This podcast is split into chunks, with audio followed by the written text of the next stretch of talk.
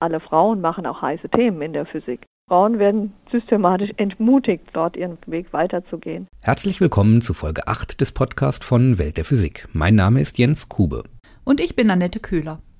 Wir hatten Ihnen Informationen zum kommenden Astronomiejahr versprochen. Wer darauf gewartet hat, den müssen wir jedoch noch ein wenig vertrösten. Heute dreht es sich bei uns um Physikerinnen. Diese treffen sich einmal im Jahr bei einer Tagung nur für Frauen in der Physik. Außerdem haben wir Nachrichten zu Lautsprechern, dunkler Materie, Solarzellen und dem Mond. Cornelia Denz ist Professorin an der Universität Münster und sie ist Direktorin am Institut für angewandte Physik.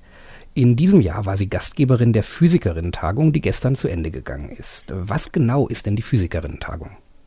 Die Physikerinnen-Tagung ist eine Tagung, die sich zum Ziel gesetzt hat, einerseits die aktuelle Physik, die Physikerinnen in Deutschland betreiben, vorzustellen und eine Plattform zu bieten, für Physikerinnen, die ja doch in den meisten Arbeitsgruppen in Deutschland nicht in der Mehrheit sind, um sich kennenzulernen und miteinander zu vernetzen. Das heißt Diskussionsplattform und auch Wissensaustauschsplattform.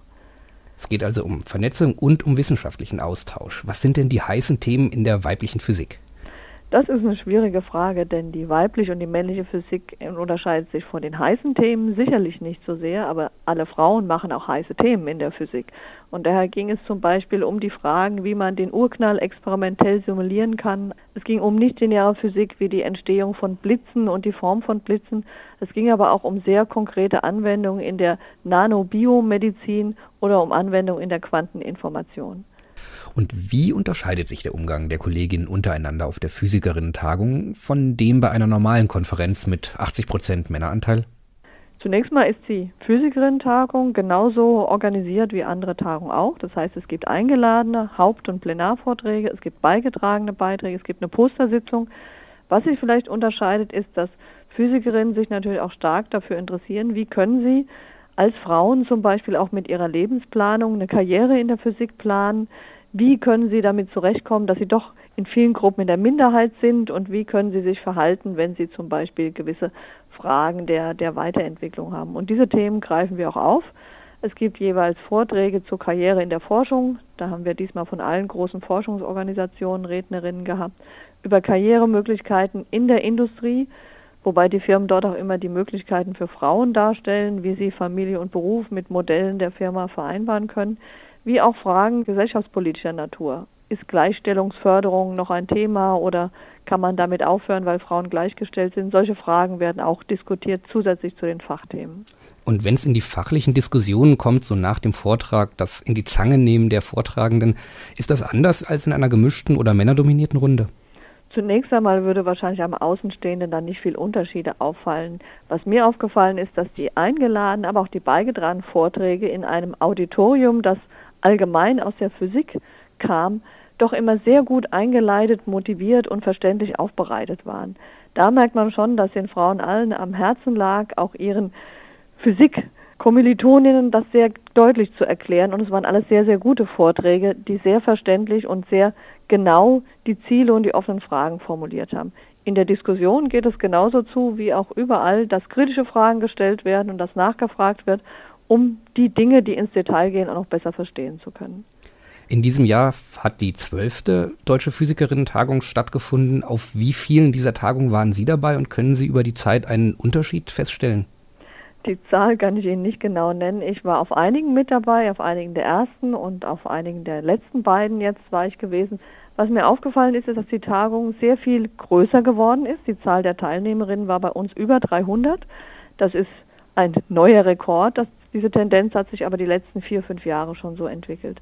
Was auch auffällt, ist, dass sehr viel mehr Doktorandinnen kommen. Zu Beginn waren zunächst Studentinnen, die am Wochenende außerhalb ihrer typischen Arbeitszeit kamen.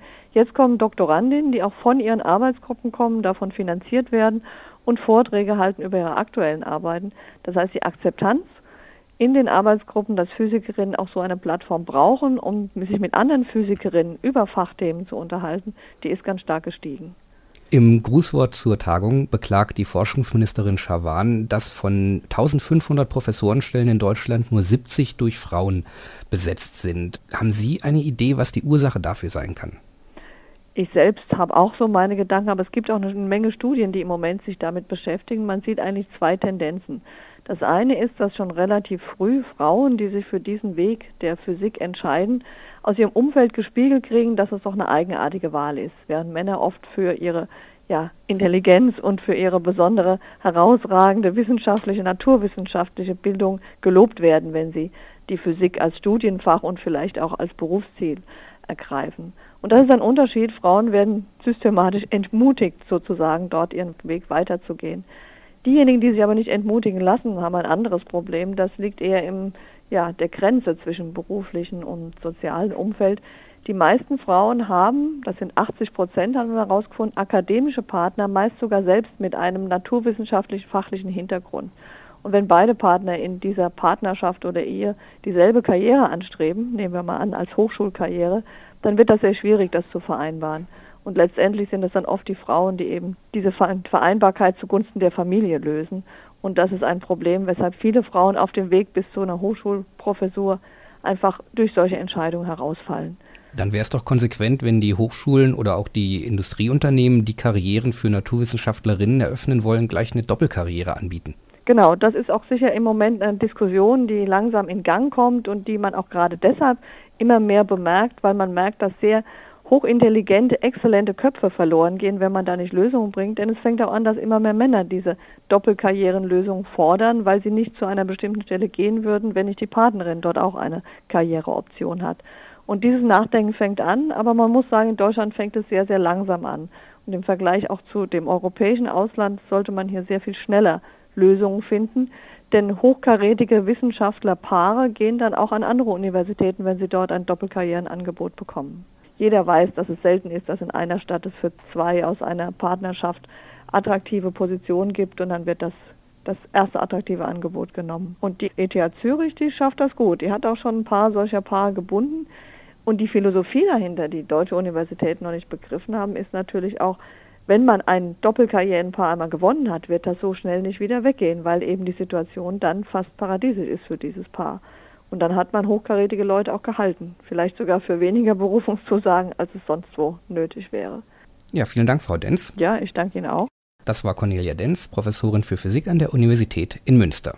Alle Informationen zu dieser und den vorigen Physikerinnen-Tagungen gibt es im Netz unter physikerinnentagung.de. Nachrichten zur Physik finden Sie täglich aktuell unter www.weltderphysik.de-nachrichten. Wo sucht man am besten nach dunkler Materie? Ein internationales Forscherteam hat mit Modellrechnungen herausgefunden, wo sich Signaturen der dunklen Materie am besten finden lassen. Gammastrahlungsteleskope sollen knapp neben das Zentrum unserer Milchstraße schauen um Signaturen der dunklen Materie in hochenergetischen Photonen zu sehen. Die dunkle Materie verrät sich nur über ihre Schwerkraft und tritt ansonsten mit der normalen Materie der Sterne, Planeten und Gaswolken nicht in Wechselwirkung. Physiker gehen davon aus, dass die dunkle Materie aus bislang unbekannten Elementarteilchen besteht. Solche Elementarteilchen könnten sich bei seltenen Zusammenstößen gegenseitig vernichten und dabei hochenergetische Strahlung aussenden und diese ist eben etwa 20 Grad neben dem galaktischen Zentrum vermutlich am intensivsten.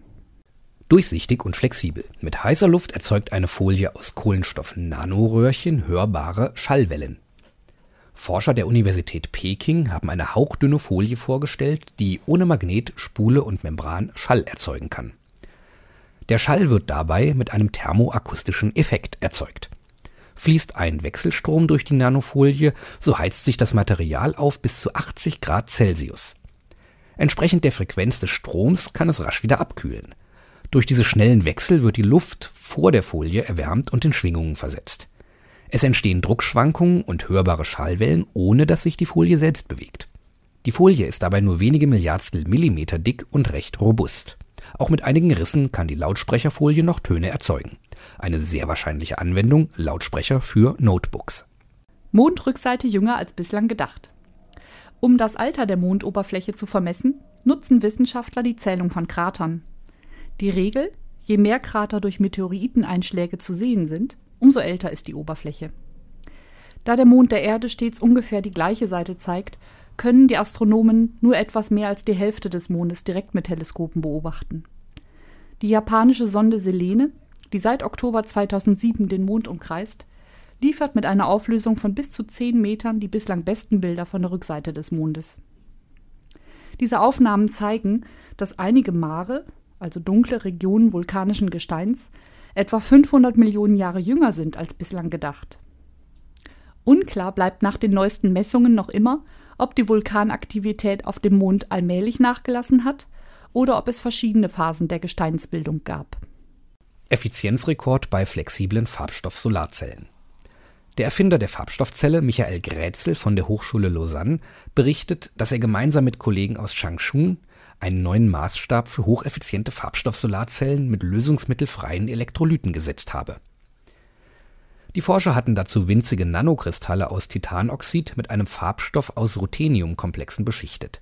Ihr Prototyp wandelt einfallendes Sonnenlicht mit einer Effizienz zwischen 8,5 und 10 Prozent in Strom um. Nach 1000 Stunden Betriebszeit bei 60 Grad Celsius fiel der Wirkungsgrad nur etwa um ein Zehntel ab. Für große Solarkraftwerke können diese Grätzelzellen allerdings nicht mit herkömmlichen Photovoltaikmodulen auf Siliziumbasis konkurrieren. Siliziumzellen haben nämlich deutlich höhere Wirkungsgrade zwischen 15 und 20 Prozent. Doch für mobile Anwendungen, beispielsweise integriert in Kleidung und für die Stromversorgung einzelner Geräte, hat diese Technologie ein großes Potenzial. Heute schon geforscht? Hier unsere Veranstaltungsvorschläge für die nächsten Tage. Viele hundert weitere Veranstaltungen zu physikalischen Themen gibt es, Sie ahnen es schon, unter www.weltderphysik.de-veranstaltungen. In dieser Woche haben Sie die letzte Chance, und zwar bis zum 16.11., die Ausstellung Weltmaschine im U-Bahnhof Bundestag in Berlin zu besuchen. Es geht um den Large Hadron Collider LHC, den größten Teilchenbeschleuniger der Welt. Der Eintritt ist frei. Jeden Tag von 10 bis 19 Uhr, Donnerstag sogar bis 22 Uhr sind Experten vor Ort in Berlin.